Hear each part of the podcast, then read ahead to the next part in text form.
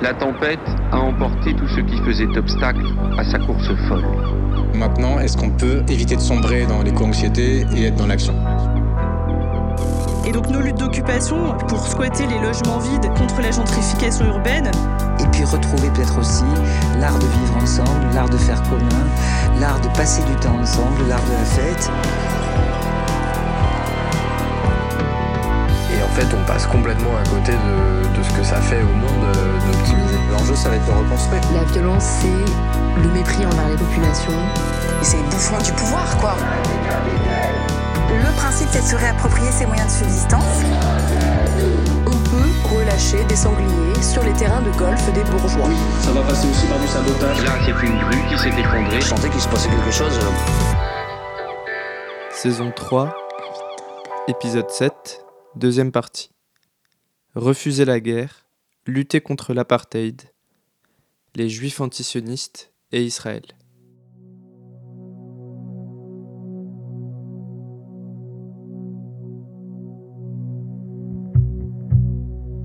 Bonjour et bienvenue sur Avis de Tempête. Vous écoutez la seconde partie de notre épisode consacré à la situation en Israël-Palestine et aux multiples facettes des luttes contre la colonisation.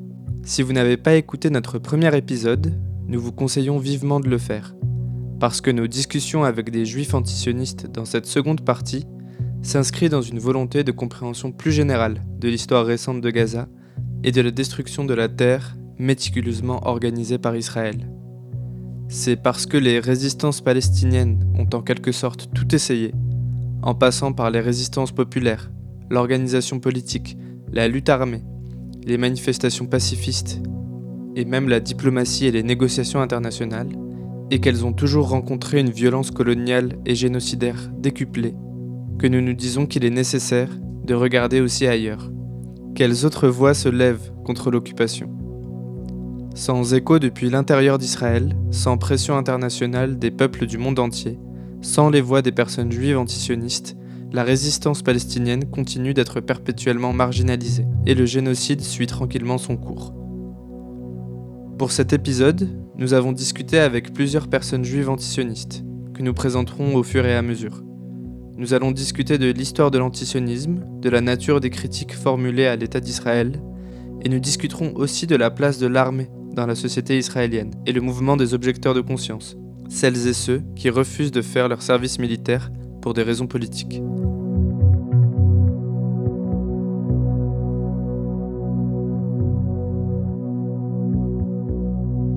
Bon, alors au départ, les coordinatrices de cet ouvrage, on est trois militantes de l'Union juive française pour la paix. Là, nous sommes avec deux des trois coordinatrices du livre Antisionisme, une histoire juive paru en octobre 2023. C'est une compilation d'une cinquantaine de textes qui, de 1885 à 2020, témoignent de la persistance de la critique du sionisme par les personnes juives elles-mêmes. Sonia Feynman, qui n'a pas pu nous rejoindre, Béatrice Ores, qui est à mes côtés, et moi-même, Michel Siboni.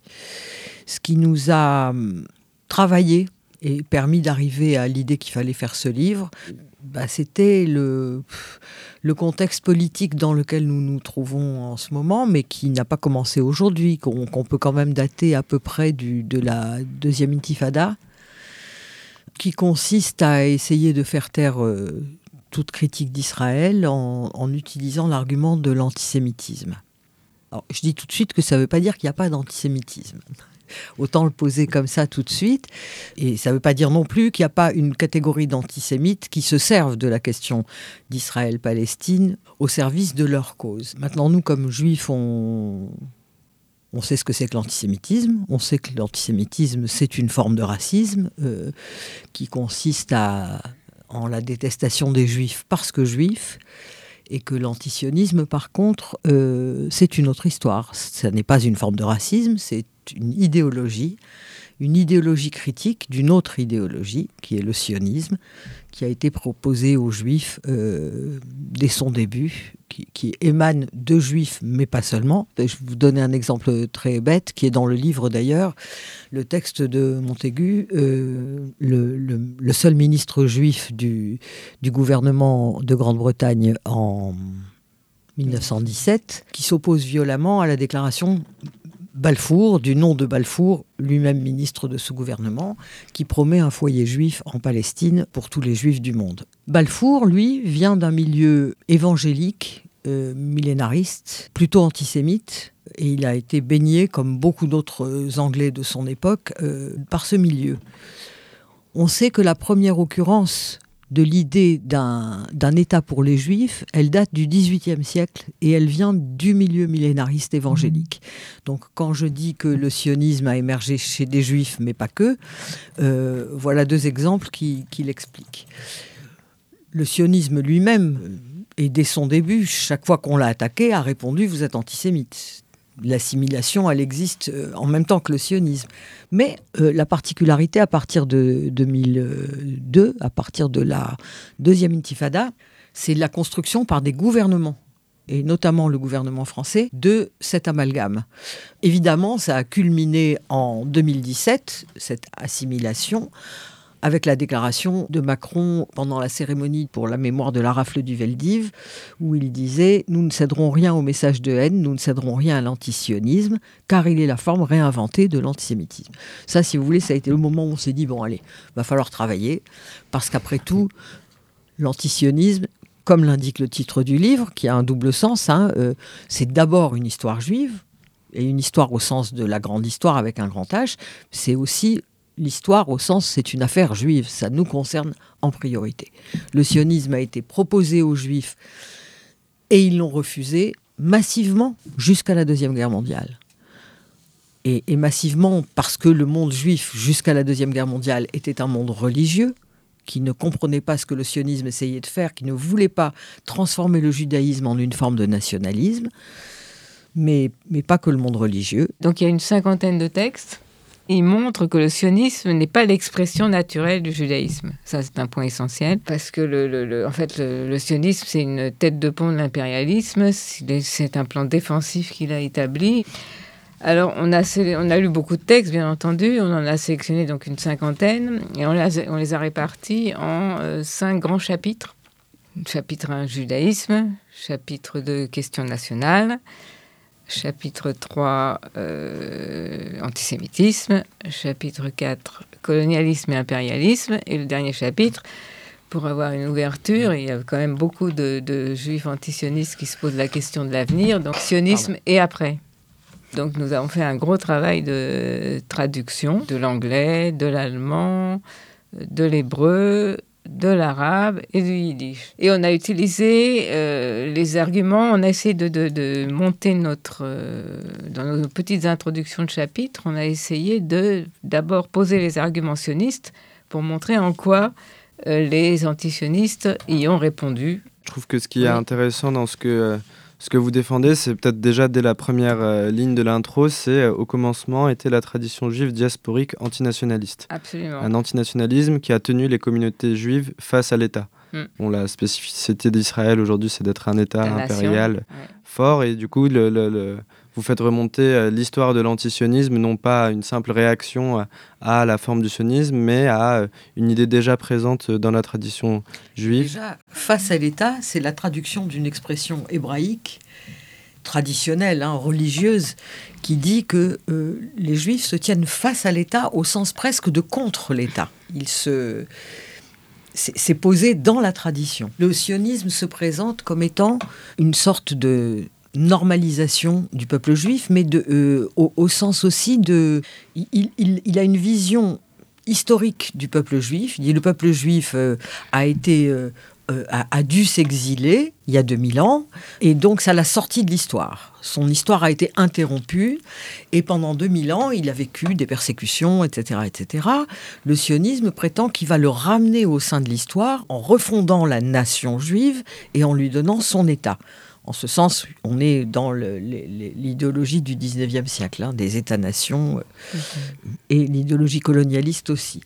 Euh, donc il se présente comme une... Il dit, c'est nous la continuité de l'histoire juive. Il y a eu une parenthèse de 2000 ans, qui est la diaspora, et nous allons refermer la parenthèse et reprendre le cours de l'histoire juive. Ce que disent les religieuses, c'est que ce n'est pas du tout une parenthèse et que le sionisme constitue une rupture, lui, au lieu d'une continuité. Et c'est pour ça que le chapitre dont vous avez parlé commence par ces termes. Euh, au commencement était euh, euh, l'antinationalisme. et il fait référence à une histoire juive très connue, où quand... Alors, je sais plus ben Ben Zakkai, réalise, le, le, rabbin Ben Zakkai réalise que la guerre contre les Romains va être perdue, et que la patrie va être perdue, euh, il négocie, il dit euh, Je laisse tomber la patrie. Je, veux une ville pour y fonder une école religieuse. C'est ça le judaïsme. Et on lui donne Yavne. Et à partir de là, le judaïsme, c'est le judaïsme diasporique, qui va se développer.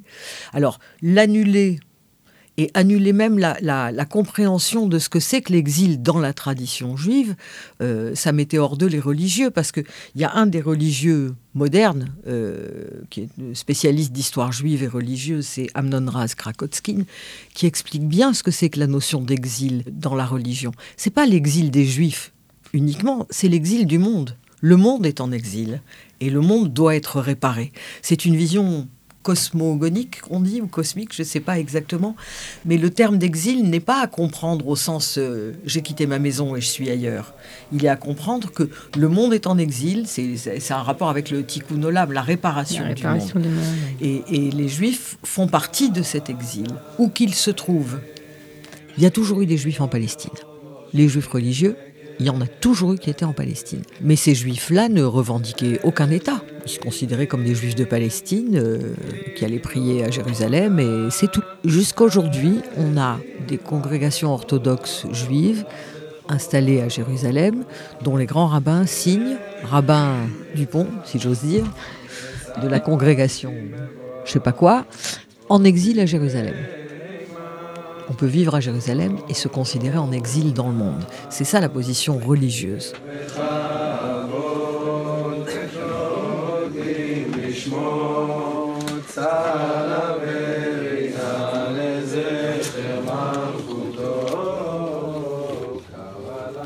Donc en fait, le sionisme dit euh, c'est qu'il est le judaïsme et donc les antisionistes sont des anti-juifs.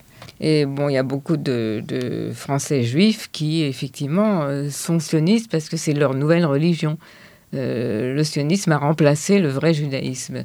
Et c'est ce à quoi euh, les religieux libéraux, qui sont aussi humanistes et, pour l'égalité des droits, s'opposent. Les premiers sionistes étaient des laïcs quasiment anti-religieux. Et d'ailleurs, au début, ils ne pensaient pas du tout à la Palestine pour y installer un État. Ils pensaient, ils cherchaient une colonie. Hein, euh, ça a été l'Ouganda. Ouganda, l'Argentine. Ce n'est qu'à son cinquième congrès, en 1905, qu'il décide de, à cause de l'opposition religieuse, en raison de l'opposition religieuse, et pour gagner les religieux, d'ancrer le sionisme dans euh, l'histoire juive religieuse. Et il va se servir de la Bible. Et c'est à partir de ce moment-là qu'on arrive à la question sur la Palestine, si vous voulez.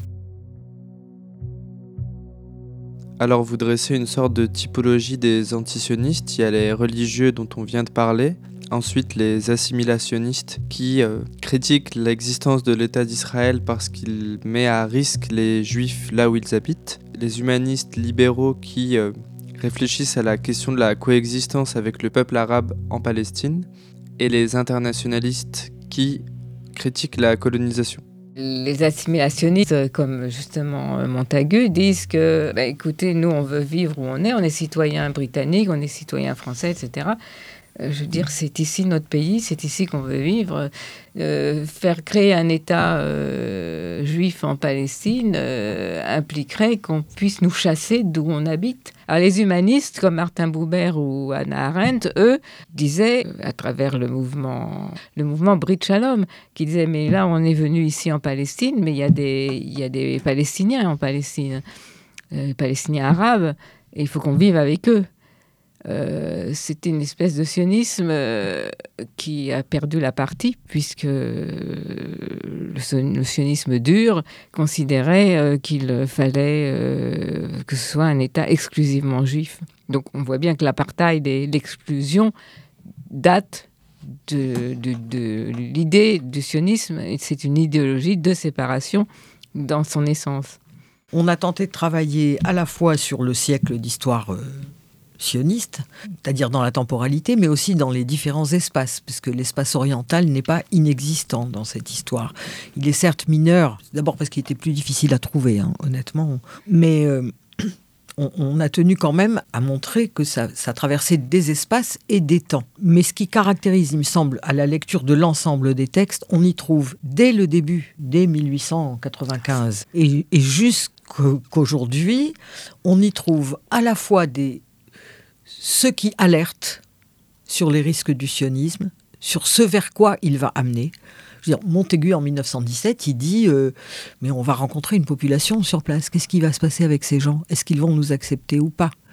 Euh, Alors, après, évidemment, quand Shalom arrive en 1925 et se confronte à la réalité de la question arabe, de la présence palestinienne, ça va se développer avec le temps, évidemment. Alors il y a cette catégorie alerte et il y a cette catégorie recherche. Comment on fait? Comment on sort de cette ornière? Comment on sort de la première intifada? Comment on sort des guerres? Comment on sort de la deuxième intifada? Comment on va vivre après? Comment on peut dépasser cette question du sionisme? Il y a ces deux dimensions à travers quasiment tous les textes. Et même s'ils sont très différents de par leurs obédiences euh, internationalistes ou libérales euh, ou religieux, ils sont très rarement, enfin moi j'ai pas trouvé de, ils sont pas en contradiction, ils sont plutôt en en résonance. En résonance, en résonance.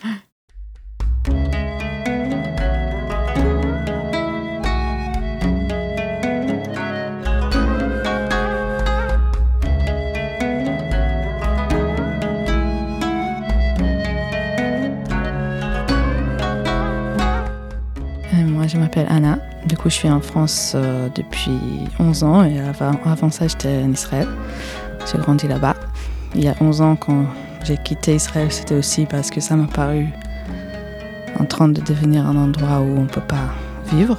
On est avec Anna et Rafi, deux personnes du collectif Oigewalt. C'est un collectif juif, queer et décolonial. Nous, on s'est trouvé un peu coincés parce qu'il euh, y a la droite qui est pro-Israël et qui se disent euh, contre l'antisémitisme avec la marche contre l'antisémitisme, avec la participation de, de l'FN et tout ça.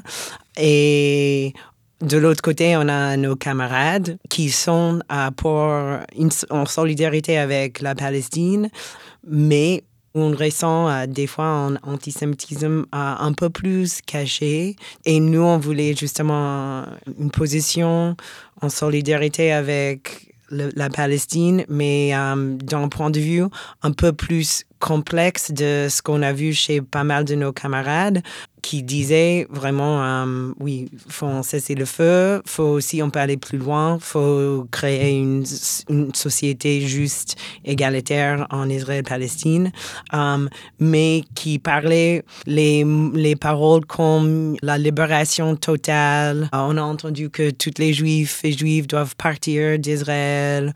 Sous-entendu dans ça, il y a pas prise en compte des vies civiles israéliennes, israéliennes. peut-être une confusion dans le contexte décolonial en France que on n'est pas en Algérie, on n'est pas en Tunisie, on a des juifs qui habitent en Israël depuis des générations qui n'ont nulle part ailleurs à aller. C'est une lutte décoloniale, mais ça va pas être les mêmes, les mêmes modèles. Et puis quand on est en manif, on a des réactions très étranges euh, pour moi qui est, je suis habituée, je militais dans la rue avec les juifs antisionistes à New York depuis les, débuts des années 2000. Mais par exemple, en manif, des fois, on va avoir des applaudissements. Et on a beaucoup de selfies, genre les gens qui viennent à prendre des selfies avec nous. Et OK, bah, après, tout le monde, je pense qu'il y a beaucoup de choses à analyser. On peut prendre le temps à faire ça. Mais pour moi, il y a, je suis content si ma présence fait du bien aux gens. J'ai l'impression qu'il y a un côté réparatrice, mais aussi une vraie tokenisation et un mécompréhension. Genre vraiment, les gens sont étonnés que je peux être juif et, euh, et en solidarité avec la Palestine. Et je pense qu'il y a aussi juste un peu un truc de ah bah c'est une personne juive, tu vois. Genre il y a un peu un, truc un peu exotisant. Je pense que réellement bah, la France a une histoire d'antisémitisme, de ce qui reste ou de ce, qui existe encore aujourd'hui. et je pense qu'il y a quelque chose, par exemple, quand on voit, et là c'est vraiment voir à quel point, je pense, cette époque-là, moi j'ai du mal à comprendre, hein, mais quand on voit que, Marine Le Pen va euh, à la marche contre l'antisémitisme, et on se dit, mais qu'est-ce qui se passe? Comment c'est possible? On est vraiment dans ce moment de l'histoire où les choses sont tellement cyniques parce que moi j'ai l'impression que c'est en France et pas qu'en France qu'on a créé un peu cette euh, équation comme si antisionisme égale antisémitisme, ce qui est complètement faux. Mais surtout que ça crée aussi l'équation inverse, ce qui est sionisme égal, on n'est pas antisémite, alors que ce n'est pas le cas non plus. C'est-à-dire que pour, pour nous, ou pour moi, je ne sais pas quand, comment j'interprète un peu les choses, c'est de, voir que, oui, quelqu'un comme Marine Le Pen, elle est sioniste et antisémite. Et je pense que c'est quelque chose qui peut-être a existé euh, déjà euh, aux années 20, 30, 40 en Europe, avec le soutien de, de, l'Europe de projets sionistes et colonial en Israël qui, qui, mélangeaient justement l'antisémitisme et le sionisme. Euh, donc c'est surtout à l'inverse, je crois que c'est plus intéressant peut-être de regarder cette équation que de dire euh, antisémitisme égale euh, antisionisme. L'antisionisme juif est une vieille histoire. Confondre antisionisme et antisémitisme c'est mettre de côté l'engagement des personnes juives contre l'État d'Israël et contre son armée. Mais à ce stade, nous avons le sentiment d'avoir une compréhension assez mauvaise de la société israélienne. Quelle est la possibilité de critiquer le projet sioniste quand on a grandi en Israël? Quels sont les gestes et les actions menées par les antisionistes au sein d'Israël? Est-il possible, depuis l'intérieur, de refuser la guerre? Donc moi, je m'appelle Sarah Benichou, je suis journaliste indépendante. Je me suis retrouvée à faire un article sur euh, les personnes qui refusent de faire leur service militaire en Israël, les personnes juives, notamment les femmes.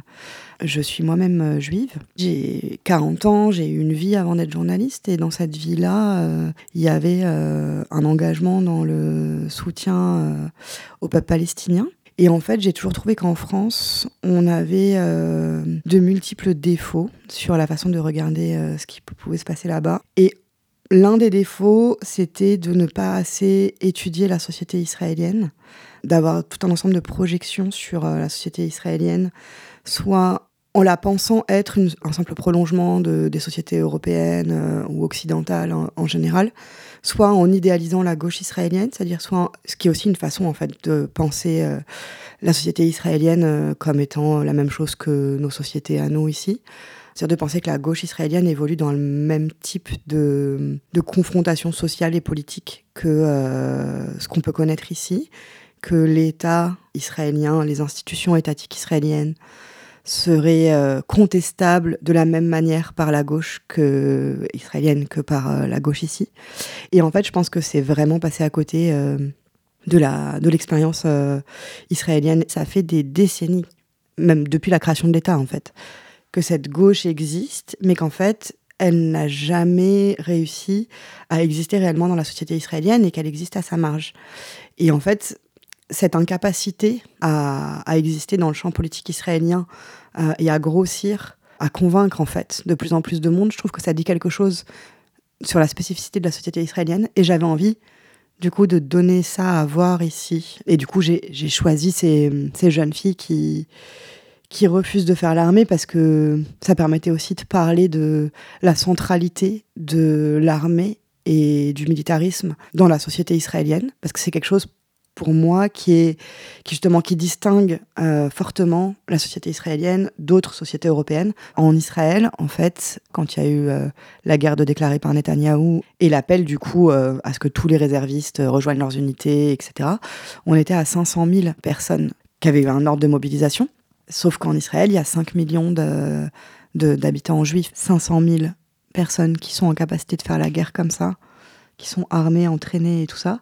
Et en France, on est à 70 millions, je crois. Et euh, c'est un chiffre moindre si on rassemble tous les effectifs. Juste pour dire qu'en gros, en Israël, l'armée est au centre de euh, la société civile, de la société politique, de tout le débat politique et culturel aussi. Et ça, j'avais envie de pouvoir le raconter en France. Les Israéliens font un long service militaire obligatoire pendant lequel ils combattent, et longtemps après, ils peuvent être rappelés en tant que réservistes. Rares, très rares, sont ceux qui refusent les armes. Ce groupe de pacifistes grimpe régulièrement sur cette colline. Elle surplombe une prison. Ceux qui s'opposent au service militaire sont contraints de passer plusieurs mois derrière ces murs. Les militants hurlent les prénoms de quatre jeunes hommes actuellement incarcérés et ils les félicitent. Les objecteurs de conscience, ils ont toujours existé en Israël dès 48, c'est-à-dire dès la création de l'État. L'armée a été créée à partir d'un processus un peu complexe, mais il y avait des milices en fait préexistantes, des milices euh, souvent euh, ancrées très à droite.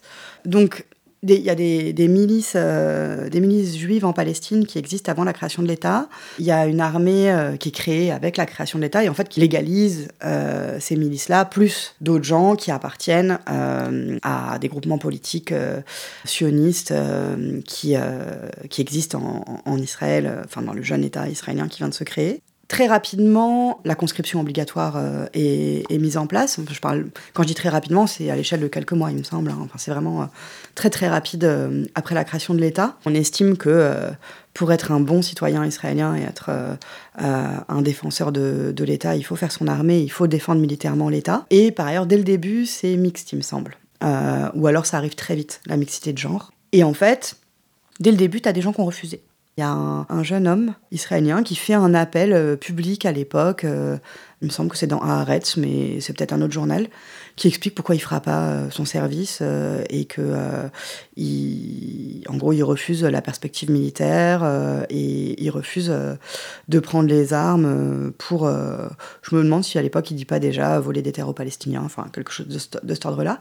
Dire que gros, L'objection de conscience, elle existe depuis que euh, la conscription euh, militaire en Israël existe. C'est pas quelque chose de nouveau. Elle n'a pas toujours été réprimée autant. C'est-à-dire que ce mec, il a pu publier un appel dans la presse. Euh, il me semble que c'est en 48 ou 49 qui fait ça. Il est considéré un peu comme un, farfelu, et, mais il n'est pas réprimé plus que ça. Mais le grand moment, le moment où ça explose, l'objection de conscience en Israël, c'est en 82. Donc c'est au moment de ce qu'on appelle pudiquement la guerre du Liban, bah, c'est le moment de Sabra et Shatila. Enfin, ça a été des exactions euh, auxquelles l'armée euh, israélienne participe, et puis des bombardements. Euh, c'est-à-dire qu'on va faire la guerre aux Palestiniens en territoire libanais, quoi. C'est un massacre silencieux, le pire subi par le peuple palestinien.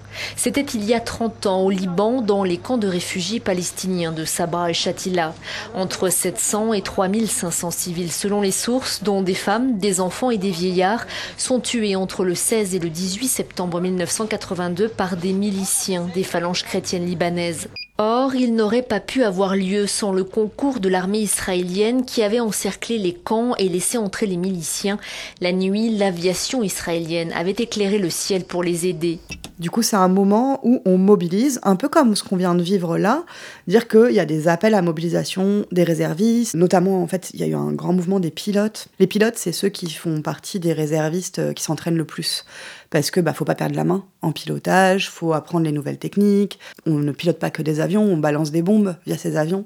Donc en gros, il y a hum, les réservistes, les militaires réservistes qui sont pilotes ou qui sont dans dans l'armée de l'air euh, israélienne font partie des gens qui font des services de réserve, enfin des entraînements de réserve réguliers. Euh, ça fait partie de leur vie quotidienne, quoi. Euh, même quand ils sont plus militaires en service. Et en fait, il y a un grand mouvement en 82 qui s'appelle, il me semble, Yeshdin. Yeshdin, il me semble que ça veut dire ça suffit ou arrêtons-nous. En gros, de réservistes, de pilotes réservistes qui refusent de faire leur service de réserve parce que, enfin, en gros, il y a eu, euh, ça a été visible euh, le niveau d'exaction euh, israélien au début de cette guerre. Donc il y a un mouvement politique, c'est-à-dire que c'est le premier mouvement collectif et politique qui, en gros, dit nous, on va pas, va pas répondre à l'ordre de réserve, on refuse. Alors il a énormément marqué la société israélienne parce qu'en gros, quand c'est la guerre, il y a toujours ce truc en Israël de dire en gros, on ne fait pas la guerre pour attaquer, on fait la guerre pour se défendre. L'armée s'appelle armée de défense euh, israélienne. Et donc il y a vraiment cette idée que euh, participer à une guerre quand on est juif israélien, c'est participer à la défense du pays, donc à son, en gros à la protection de son existence. Il y a cette idée de menace existentielle qui est toujours latente Et donc, que des gens disent, moi, je vais pas y aller, c'est un truc qui est très choquant euh, en Israël parce que c'est dire moi je vais pas défendre l'existence de l'État, je vais pas défendre l'existence du pays. C'est comme ça que c'est traduit culturellement, c'est parce qu'ils disent, mais c'est comme ça que c'est traduit dans la tête euh, des gens. Et donc c'est très fort ce qui se passe en 82, bien que en fait c'est hyper intéressant parce que eux ce qu'ils disent, ils disent pas à bas l'armée, à bas l'État, euh, ils disent je vais pas aller faire mon service de réserve, genre juste là je vais pas répondre à l'ordre qu'on me donne. Donc c'est de l'insoumission militaire, mais c'est même pas. Ils ont même pas dit, ils ont même pas appelé euh, les autres à ne pas y aller. Ils ont dit, moi, j'y vais pas, je le rends public, j'explique pourquoi j'y vais pas. Euh, je pense que c'est injuste ce qui est en train de se passer. Je pense qu'on est en train de commettre des crimes c'est pas bien. Euh, et donc je n'y participerai pas. Mais c'est même pas, c'est même pas de l'objection de conscience au sens où, enfin c'est une objection de conscience très ponctuelle et très partielle. Mais ce truc-là a hyper marqué la société israélienne et ça, ça a ouvert en fait un, un, mouvement qui est revenu assez régulièrement. Il y a eu un autre euh, moment, c'est au moment de la première intifada, donc euh, 87-88, je me souviens plus exactement euh, du moment où il y a ce, cet appel, mais où pareil, il y a des jeunes qui vont commencer à refuser de faire l'armée, qui vont refuser euh, publiquement, qui vont faire des lettres publiques et tout ça, pour refuser de, rejoindre les rangs de leur base. Et ça réexplose au début des années 2000, au moment de la deuxième intifada, où là, parce que par exemple, les personnes que parmi les personnes que j'ai rencontrées, il y a notamment une, euh, une personne qui était euh, dans cette vague-là. En 2002, il y a un énorme appel, où là, c'est vraiment de l'objection de conscience, c'est-à-dire que c'est des jeunes lycéens qui euh, annoncent qui vont refuser de faire leur service. Dire que là, ça a toujours existé, mais là, il y a un mouvement un peu massif. On a 300, 400 personnes sur quelques années, en fait, qui assument publiquement le fait de refuser de faire son service, de refuser de participer, en gros, à l'armée d'occupation. Ils le disent très clairement, à la colonisation, à l'armée d'occupation, à l'oppression des Palestiniens. Donc là, on est vraiment dans le fait de manifester une opposition à l'institution militaire, à la participation, euh, à la construction de, euh, de cette institution qu'est l'armée. Et donc ça, ça explose au début des années 2000, au moment de la deuxième intifada.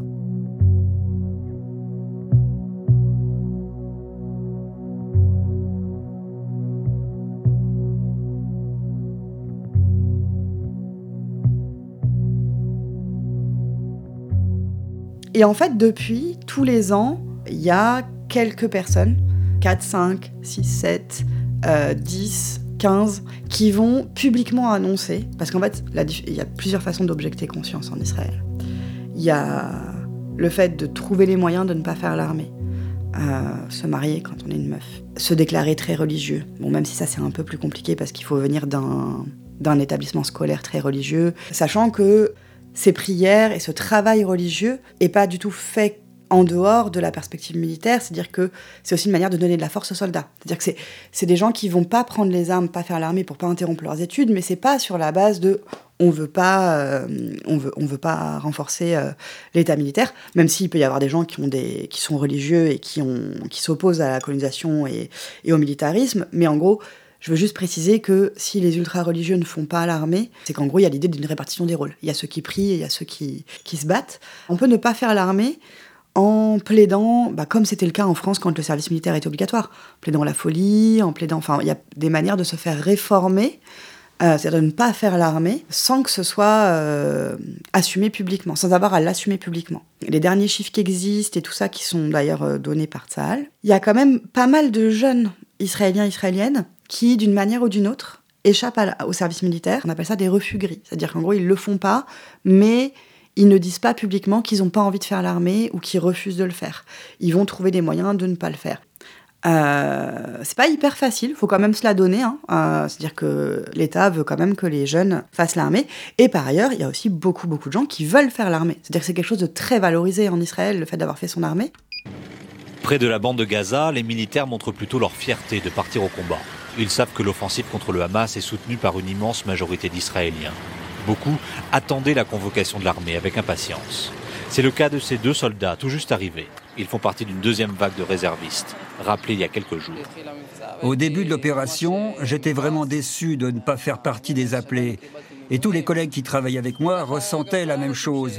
On voulait tous venir ici pour servir notre pays quasiment tout au long de sa vie, en fait, quand on rencontre quelqu'un euh, en, Israël, quand on découvre euh, quelqu'un, on se demande mutuellement euh, Et toi, tu as servi dans quelle unité? L'entrée dans la vie d'adulte en Israël, l'entrée dans le, euh, la construction de soi, en autonomie et tout ça, passe par l'expérience militaire. Donc en fait, refuser de faire l'armée, ne pas la faire déjà, du coup, c'est devoir répondre à cette question en disant Bah, moi, je l'ai pas faite parce que non, non, non. Et du coup, c'est déjà un truc. Euh, alors, c'est plus facile à assumer de dire bah, j'ai été euh, exemptée parce que.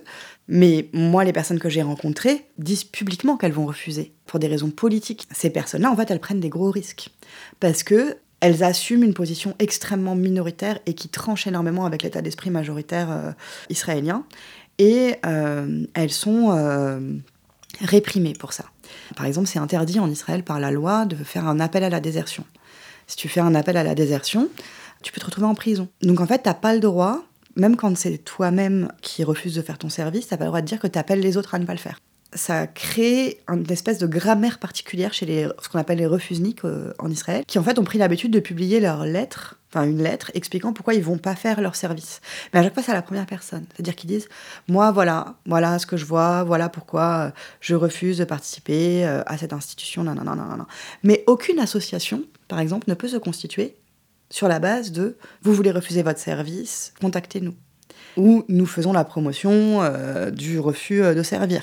Donc en fait, il y a des réseaux de refusniques qui existent. Donc moi, c'est ces réseaux-là que j'ai rencontrés, qui en fait disent bah si jamais vous décidez de refuser de faire votre service militaire, nous, on a des avocats qui peuvent vous aider. En gros, c'est s'organiser, enfin c'est en, en négociant avec la loi, en trouvant des moyens détournés pour rendre public et pour aider les personnes, parce que c'est tellement réprimé, culturellement, socialement, et de manière policière, c'est-à-dire que, enfin même militaire. Ça, c'est un autre truc qui est intéressant, c'est qu'en fait, jusqu'au début des années 2000, quand on refusait de faire son service publiquement, par une lettre, c'est-à-dire par un acte politique, on était jugé par un tribunal normal. Enfin, on passait en procès.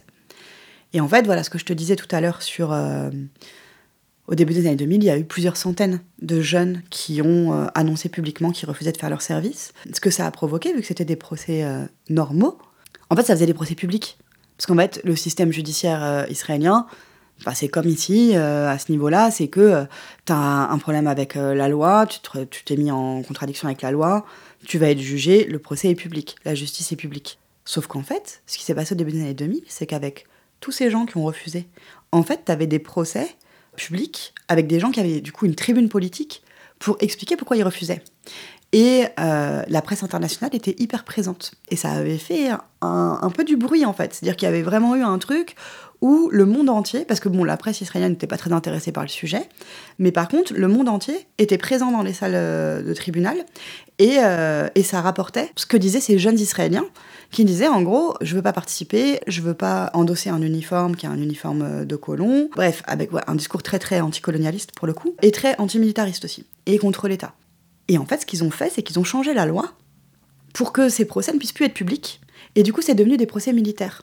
Dire que, en fait, du coup, c'est devenu des problèmes internes à l'armée. C'est-à-dire que tu refuses de faire, ok, tu refuses de faire, de répondre à ton ordre de conscription, bah d'accord, bah du coup, tu vas être convoqué devant une cour militaire qui est en fait composé de euh, quelques officiers, dont ton chef de base, euh, machin. C'est-à-dire qu'en gros, c'est plus des procès, c'est des dialogues qui sont organisés entre la personne qui refuse et un espèce, une espèce de cours militaire, mais qui est même pas une cour militaire très officielle. Hein. C'est comme un peu un entretien, quoi. Et où en gros, on essaie de te convaincre de répondre à ton ordre euh, de conscription.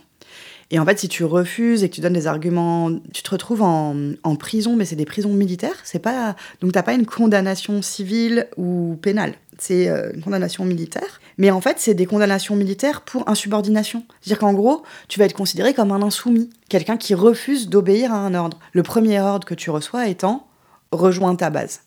Ce qui se passe, c'est que du coup, ces refusniques se retrouve à faire des peines de. Je crois que le plus long que j'ai trouvé, c'est 9 mois, mais saucissonné en, en période de 1-2 mois. T'es libéré, parce qu'on estime qu'en gros, c'est 45-50 jours pour réfléchir à ce que tu as fait. Et en fait, après, on te, redemande si tu as enfin compris et si tu réintègres. Alors, en général, ça dure pas plus, t'as pas plus de trois auditions. Et en fait, ça se termine au moment où bah, tu as une audience avec le même conseil et euh, où on va te dire. Euh, bon, ok, euh, on a entendu ce que vous nous dites. Euh. alors, le Graal pour les jeunes refusniques, c'est d'obtenir, en gros, le papier disant que tu es réformé pour objection de conscience. C'est-à-dire qu'on reconnaît ton statut de l'objecteur de conscience. L'armée le reconnaît. C'est extrêmement rare. Extrêmement rare, extrêmement rare. Et en fait, en général, tu es réformé, enfin tu es exclu de l'armée, on ne te demande pas de faire ton service, parce que tu as eu un comportement dangereux ou problématique. Donc en gros, parce que tu es insoumis. Et ça, en fait, en Israël, c'est enregistré. C'est enregistré au niveau administratif et enfin, qui cherche trouve. Quand tu cherches un boulot en Israël, en fait, on te demande, c'est illégal, mais c'est une pratique euh, courante, te demander ton, un, papier qui montre que tu as fait ton service militaire pour vérifier que tu as bien rempli euh, les obligations administratives qui s'appliquent à tous les Israéliens.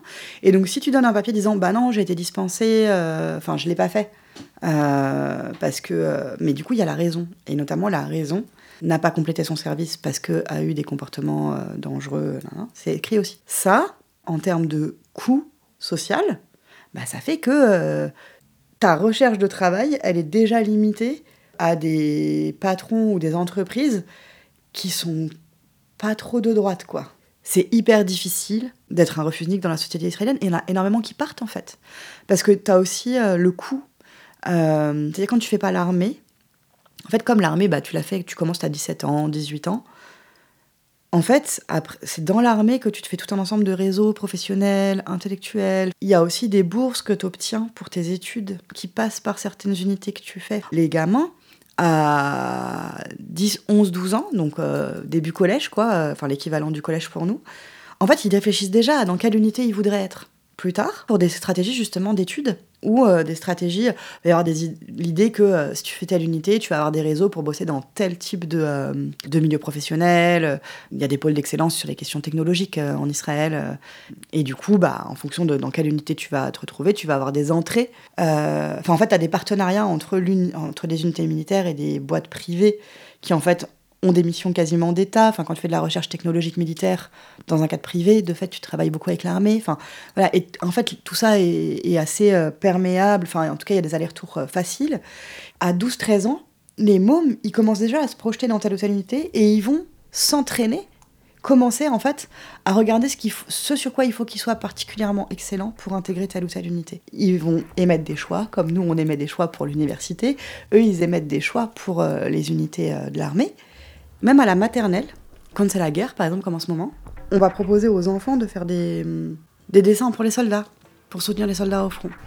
C'est une anecdote presque. Mais en gros, c'est pour dire à quel point l'armée est une institution non seulement centrale, mais synonyme de tendresse en Israël.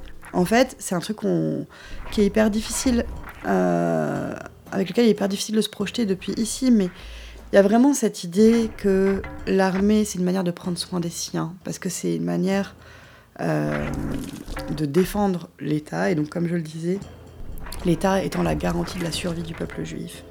Ça, c'est la matrice idéologique, en fait.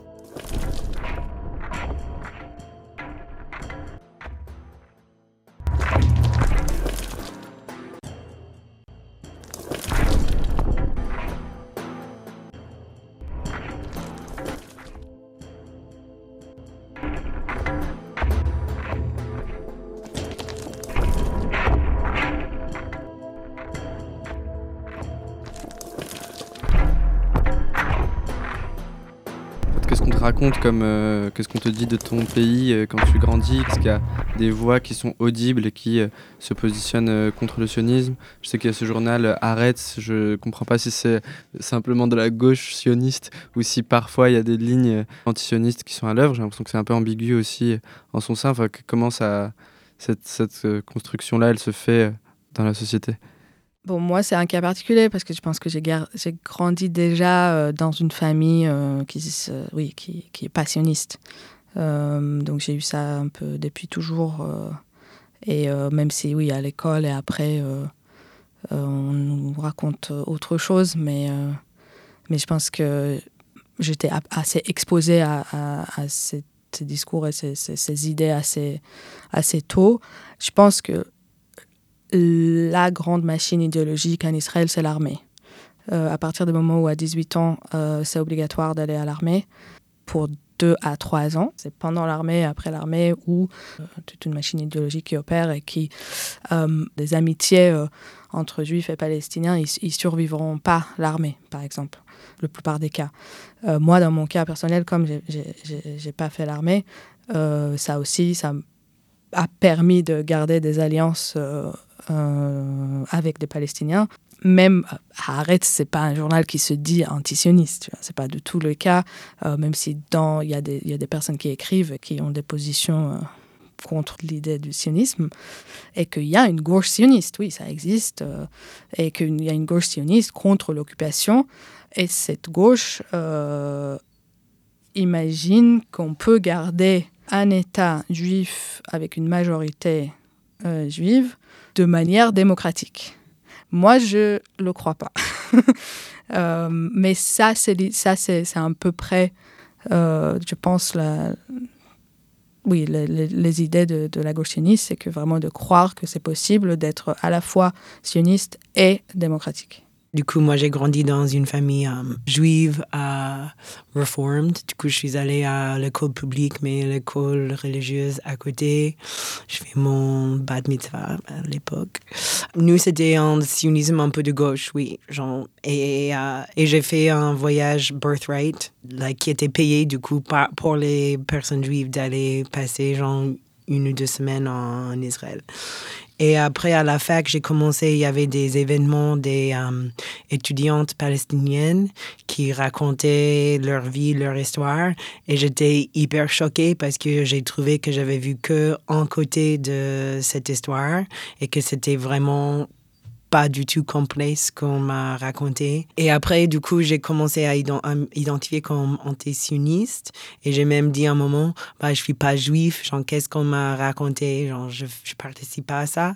Et puis, avec un peu de temps, j'ai commencé à me dire, bah, en fait, je suis juif et faut que j'ai ma place en tant que juif avec mes opinions politiques qui sont en solidarité avec la Palestine.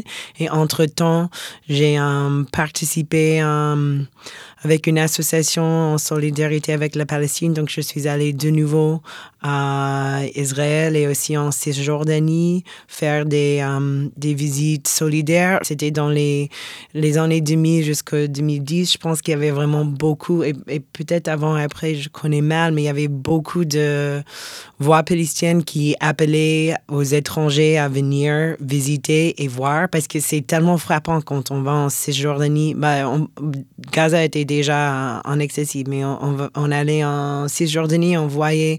Et du coup, juste passer deux semaines à être dans cet endroit où tu dois passer par les checkpoints. Et aussi, on était chez des gens. J'étais um, une semaine dans une famille dans, le, dans Jenin. Euh, et du coup, aujourd'hui, quand je vois que Jenin est quasiment euh, siégée, genre, il y a des, des attaques à Jenin, euh, les ambulances ne pouvaient pas rentrer. Bah, du coup, pour moi, c'est un, un endroit où j'ai passé du j'ai fait un voyage avec des... Bref, peut-être j'ai pas besoin de rentrer dans tous les détails, mais j'ai eu assez de liens avec cet endroit où je peux pas l'oublier. Donc, ça reste une partie de, de moi et de, de mon esprit. Et du coup, j'ai envie de militer à aussi parce que c'était aussi une manière pour moi d'affirmer mon identité juive et de dire que je le construis d'une manière qui est euh, antiraciste.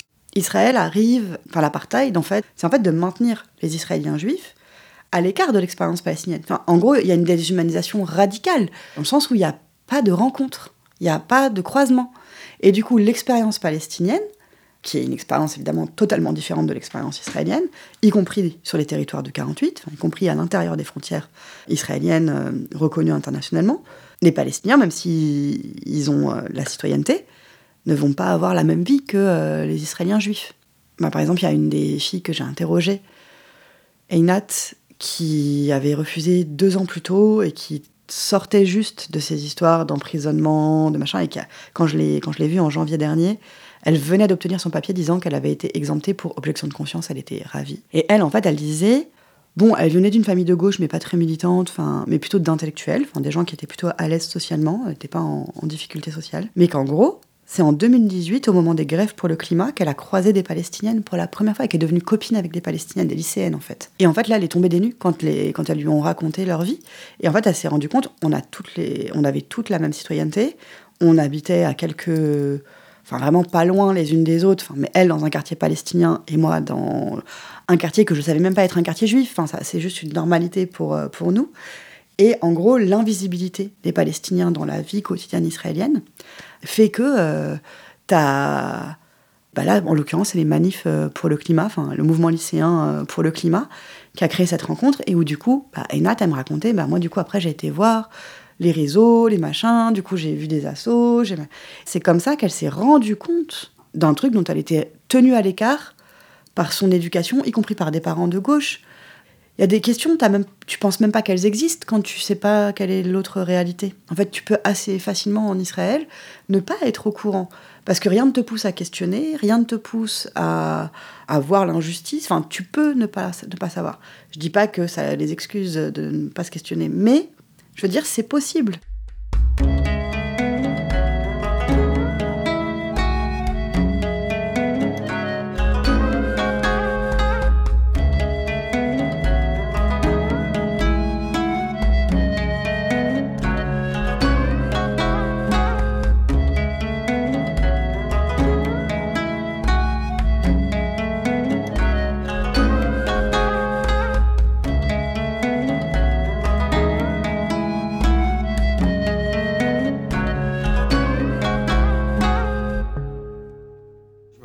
Texte que, que, que j'avais lu qui parlait d'une personne qui disait euh, en fait, moi je suis 100% arabe et je suis 100% juif, enfin 100% palestinien. C'est Ilan Alevi. Exactement. Et euh, c'est euh, un peu des sortes de. J'ai l'impression, en tout cas je le lis peut-être un peu comme ça, de prémisse de tout ce qui sera dans votre cinquième partie qui consiste à défendre non plus cette solution à deux États qui a, a absolument échoué avec les accords d'Oslo et qui fait que en fait on est dans une sorte de statu quo où la colonisation se poursuit, mais à, défendre cette idée d'État binational, pas de partition du territoire, mais de partage. Euh, voilà. Est-ce que vous pourriez dire quelque chose un peu de ces textes? Je dirais qu'on n'a pas le choix, hein, honnêtement. C'est la situation qu'on est en train de traverser, c'est ou la barbarie, l'extermination d'un des deux collectifs, voire des deux, parce que dans les, le système colonial, il y a une part d'autodestruction de la société colon, où on dépasse le sionisme. Je veux dire, si le sionisme, c'est l'État juif que pour les juifs, c'est le suprémacisme inscrit dans la loi de 2018, l'État-nation du peuple juif, point à la ligne.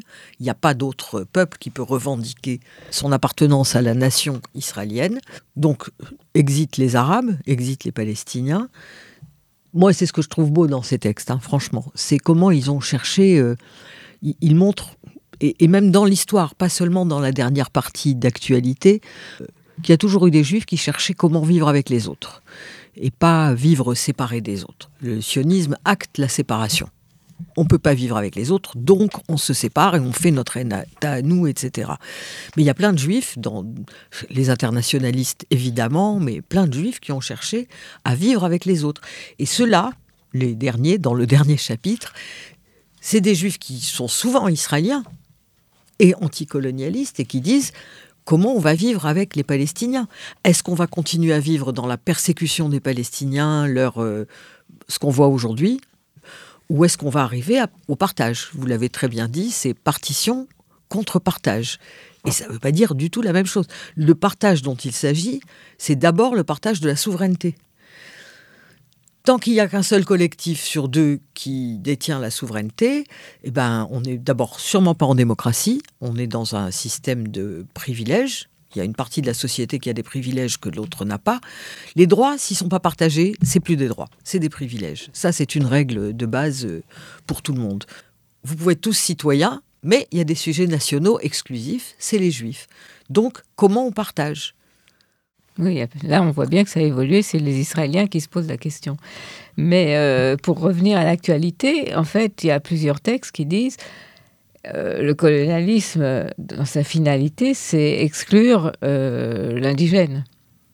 Donc, est-ce que dans le, génocide en cours, est-ce que c'est la politique actuelle d'Israël avec son gouvernement d'extrême droite d'exclure, d'essayer d'exclure démographiquement le maximum de Palestiniens, soit en les déplaçant, soit en, malheureusement, ce qui se passe en ce moment, en les tuant. Il y a plusieurs textes qui euh, soulignent cet aspect terrifiant euh, de la politique euh, sioniste en marche dans le pays. Mais après l'apartheid, ils vont considérer qu'il n'y a plus d'apartheid s'ils si, éjectent les Palestiniens. Épuration ethnique. Voilà, épuration ethnique. Alors justement, le dernier texte, c'est Moshe Béar en 2020 qui dit euh, en fait la lutte contre l'apartheid est insuffisante si c'est pas une lutte contre la guerre euh, par la suite, parce que la guerre peut remplacer l'apartheid. Et vous l'avez bien dit. Mais justement, c'est qu'on est face à une compilation de textes et mais d'une certaine façon, on se demande où est le mouvement juif d'une certaine façon dans sa mobilisation parce que ça transparaît pas toujours dans les textes. Et moi, je vous pose un peu cette question presque un peu provocatrice, qui est de dire, bah là, euh, début 2023, entre janvier et mars, il y a eu un mouvement social comme on n'en a jamais vu en Israël. En Israël, des dizaines de milliers de manifestants ont défilé samedi sur l'autoroute principale menant à Jérusalem. C'est une ultime démonstration de force visant à bloquer la réforme judiciaire controversée. L'annonce du projet de loi en janvier a déclenché l'un des plus grands mouvements de contestation de l'histoire du pays qui mobilise chaque semaine des dizaines de milliers de manifestants. Dans ces manifestations, on pouvait voir des tout petits blocs euh, anti-occupation. Ils avaient le, mérite d'être là, mais ils étaient peu nombreux. Et, euh, en fait, depuis euh, les événements du 7 octobre, depuis Israël, j'ai l'impression que le, mouvement contre l'occupation depuis l'intérieur, qui travaille à démanteler la, la politique d'apartheid depuis l'intérieur, est-ce qu'il existe? Moi, j'y crois pas à ça. Je, je, honnêtement, crois pas. Il y a plusieurs, éléments. Euh, pendant ces manifestations contre euh, le, changement antidémocratique du régime, seuls étaient visés les problèmes israélo-israéliens juifs. D'accord? C'était la gauche sioniste quand même, assez massivement dans ces mouvements-là. Il y avait le bloc anticolonialiste et il y avait l'immense majorité des cortèges quand même vous rappelez-vous, c'était des maires de drapeaux israéliens.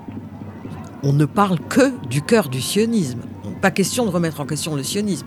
C'était sous l'égide des drapeaux et on voyait des, des, de drapeaux, vraiment. Tout le monde avait son drapeau israélien pour aller à, la manif. Sauf les anticolonialistes qui avaient, eux, des drapeaux palestiniens quand ils se faisaient pas taper au début, mais ça, ça a perduré quand même, ou des drapeaux rouges. On va chercher, et il y aura toujours des héros, et il y en a il y a une petite marge de gens euh, qui, se battra et qui se battra jusqu'au bout. À mon avis, le salut ne viendra pas d'eux. À mon avis, le salut viendra de l'extérieur qui imposera une fin de ce système parce qu'il est en train de démontrer qu'il est génocidaire. C'est là que doit s'exercer la pression en allant chercher les anticolonialistes israéliens qui ont été assommés par ce qui s'est passé le 7 octobre, qui sont dans une société où, si on dit cesser le feu, c'est tout juste si on vous tire pas dessus. Et donc, je pense que la question, elle est, elle est normale. On se dit, mais merde, il n'y a pas de mouvement anticolonial en Israël. Il y en a un, il est petit, il c'est toujours le même. Moi, j'ai une copine qui va à toutes les manifs là en ce moment. Elle dit, bon, la dernière fois à Tel Aviv, on était 15. On était heureux de se rencontrer parce qu'on est tellement mal que ça fait du bien de rencontrer des copains. C'était plus nombreux à Haïfa parce que Haïfa est une ville, euh, pour le coup, euh, binationale. Hein. Pas dans l'égalité, mais c'est une ville mixte. Voilà. Donc il y a plus de Palestiniens. Mais les Palestiniens qui peuvent manifester aujourd'hui, c'est des héros hein, en Israël. C'est pas, pas autre chose. Hein. On devrait les décorer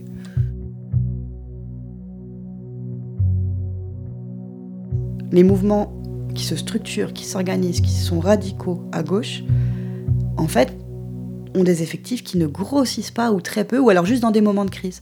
Là, il y a eu le gros mouvement soi-disant pro-démocratie euh, depuis le mois de janvier, donc contre Netanyahou, avant qu'il y euh, euh, le 7 octobre.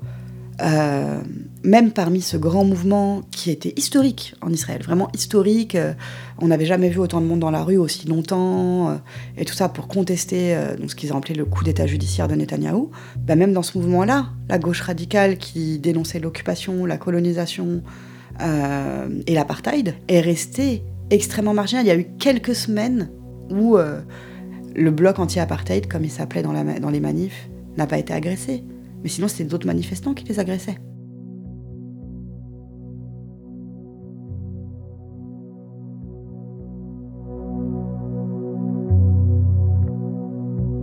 D'un côté, il y a toujours eu une minorité d'Israéliens qui faisaient le lien avec les Palestiniens le Matzpen, l'AIC. Mais en même temps, tout a toujours été biaisé parce que c'est de la faute des Israéliens, mais les Palestiniens sont souvent tombés dans le piège. Ils font pas la différence entre ce qu'on appelle en Israël d'un mot très moqueur, euh, surtout chez les anticolonialistes, on appelle ça le Dukiyum, c'est coexistence. Pendant tout Oslo, les sionistes de gauche, qui sont les artisans d'Oslo, parlaient de coexistence, mais de coexistence en deux États, euh, tout en essayant de rafler le, la plus grosse part du gâteau pendant les négociations. Cette fausse coexistence mise en place par le, sionisme de gauche a beaucoup euh, braqué les Palestiniens à raison. Mais ils l'ont souvent assimilé à la coexistence proposée par les mouvements euh, anticolonialistes sincères. En même temps, ils les connaissent. Hein. Les anarchistes contre le mur à Biléine, c'était un mouvement. Taïouche, c'était un mouvement de coexistence fondé sur l'égalité. C'est la différence. C'est égalité ou inégalité. Les, les, sionistes de gauche, ils vont se relever demain matin et ils vont œuvrer de toute leur force pour deux États. Parce que c'est ça qu'ils veulent. Ils veulent un État juif et démocratique, donc séparé des Palestiniens et euh, avec une majorité juive. Ils se battront jusqu'au dernier pour leurs deux États. L'autre, euh, Netanyahou, il veut tout, de la mer au Jourdain, avec le moins possible de Palestiniens dessus. Mais c'est un gouvernement qui risque de tomber après l'opération. C'est comme ça que les Israéliens le disent aujourd'hui on finit d'abord la guerre, on règle le compte de Hamas et après on règle le compte de Netanyahou. Et les anticolonialistes, ils continueront à défendre l'idée d'un État partagé, euh, qu'il soit laïque de tous ses citoyens ou qu'il soit euh, binational. J'ai aussi appris avec notre groupe à définir ce que je veux dire par antisioniste. Ça veut dire que je suis pour un État égalitaire et juste en Palestine et en Israël. Um, parce que aux USA, comme j'ai dit, j'étais dans les groupes, on disait tout le temps juif antisioniste, juif antisioniste. Mais en France, j'ai l'impression que chez mes amis israéliens, israéliennes, et des fois chez des juifs, quand je dis que je suis antisioniste, c'était tellement mélangé avec l'antisémitisme qui pense que je veux dire que tous les juifs en Israël doivent arrêter d'exister quelque part, qui peut vouloir dire euh, des meurtres ou des immigrations.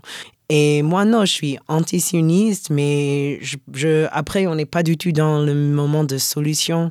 Mais quand je dis que je suis antisioniste, ça ne veut pas dire que tous les Juifs vont partir d'Israël. Cette société doit changer fondamentalement. Il me semble que la société israélienne est assez... Euh, bloqué sur le sujet. Le changement n'a pas l'air de venir depuis l'intérieur. Il nous faut une euh, pression euh, internationale pour que l'État d'Israël arrête ces meurtres. Et pour moi, c'est important que cette pression, comme il y a tout cette mélange entre l'État d'Israël et l'identité juive, c'est hyper important pour moi que cette lutte soit euh, explicitement contre l'antisémitisme. Et c'est pour ça que je pense qu'il faut qu'on mette ces mots dans nos luttes en France, parce qu'on parle en France ce qu'on dit. Ils nous entendent pas trop à Gaza. Oui, ils entendent qu'il y a des manifs et c'est important, mais on peut choisir nos mots. Euh, avec du soin parce qu'on parle depuis la France et surtout à la France. Donc, je trouve ça hyper essentiel que dans cette lutte, on a, oui, euh, explicitement, on est contre l'antisémitisme. Qu'est-ce que ça veut dire être antisioniste et israélien euh, ou en Israël? En Israël, je pense qu'il y a plusieurs niveaux euh, de, oui, comment ça se manifeste et qu'est-ce que ça veut dire. D'abord, c'est une, c'est une, lutte contre l'occupation et, pour euh, la Palestine et le, droit de, peuple palestinien. Mais plus que ça, ça veut dire de changer la définition de l'État d'Israël euh, et, justement de, défaire le lien entre judaïsme et nationalité. Euh, parce que l'Israël aujourd'hui est défini comme un État-nation juif. Euh, ça veut dire que le judaïsme est une nationalité, et qu'il y a la loi qui était créée au début des années 50, la loi de retour, qui donne la possibilité à toute personne juive d'obtenir la nationalité israélienne, alors que pour toute personne non juive, euh, c'est très très très difficile. Il y a un autre euh, droit de retour qui n'est pas reconnu, et c'est le, droit de retour de, réfugiés palestiniens, qui depuis 1948 euh, demande, demande ce droit et que, Israël a toujours refusé même de discuter.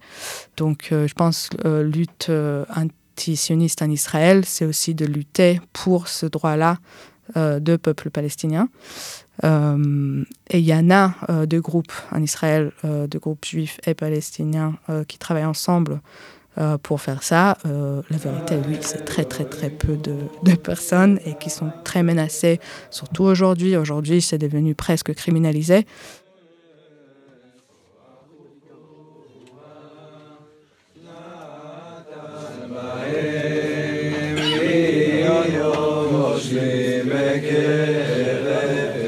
Peut-être juste simplement vous demander, euh, pendant toute cette enquête, à aller fouiller dans plein de textes un peu différents, en traduire, à en découvrir, j'imagine, beaucoup mm. là-dedans. Est-ce que euh, chacune, vous pourriez euh, parler d'un texte qui vous a surpris, touché, qui vous a marqué, qui est important pour vous dans, dans, ce recueil? Ben, Moi, un des textes que j'ai beaucoup aimé, c'est celui de Judith Butler, où elle parle de la violence de l'État israélien et où elle prône ce qu'elle appelle un post-sionisme et qu'elle définit comme étant la dissolution du sionisme. Je veux dire, c'est un changement de régime. Il y a d'une part les subjectivités à changer et d'autre part ben, le régime. Mais euh, changer de régime, ça ne veut pas dire mettre les Israéliens à la mer. C'est bien ça qu'il faudrait qu'ils comprennent. Elle dit les raisons d'imaginer un nouveau régime, donc c'est un peu ce que je disais, après le sionisme pourraient trouver leur principe dans le fait de reconnaître qu'aucun État ne peut légitimement se maintenir à travers la domination violente d'une population autochtone et minoritaire qui vit sur cette terre. Imaginer un régime post-sioniste, c'est-à-dire qui invite à la dissolution du sionisme, pourrait être la seule manière d'échapper à la violence et à la destruction. Et moi, le texte que j'adore, je le connais depuis longtemps, euh, c'était pas une euh, découverte, mais je, l'aime vachement parce que je trouve que c'est un écho à aujourd'hui euh, terrible. C'est L'appel d'Olga de 2004, il y a 20 ans donc, à peu près, qui avait été rédigé par une petite bande d'amis anticolonialistes, pour le coup, et antisionistes, dont Raïman Egbi, qui était l'écrivain de cette bande-là. C'était lui qui écrivait très très bien. Et, qui disent, ils disent des choses euh, que je trouve tellement parlantes aujourd'hui.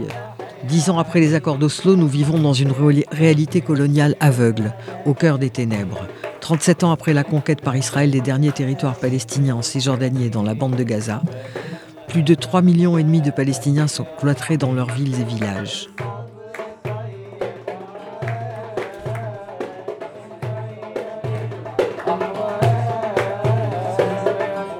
Voudrais juste lire un tout petit paragraphe parce que je trouve très beau. Nous parlons d'une route qui n'a pas encore été ouverte à ce jour. Être honnête avec nous-mêmes, avec nos voisins et particulièrement avec le peuple palestinien, nos ennemis qui sont nos frères et sœurs.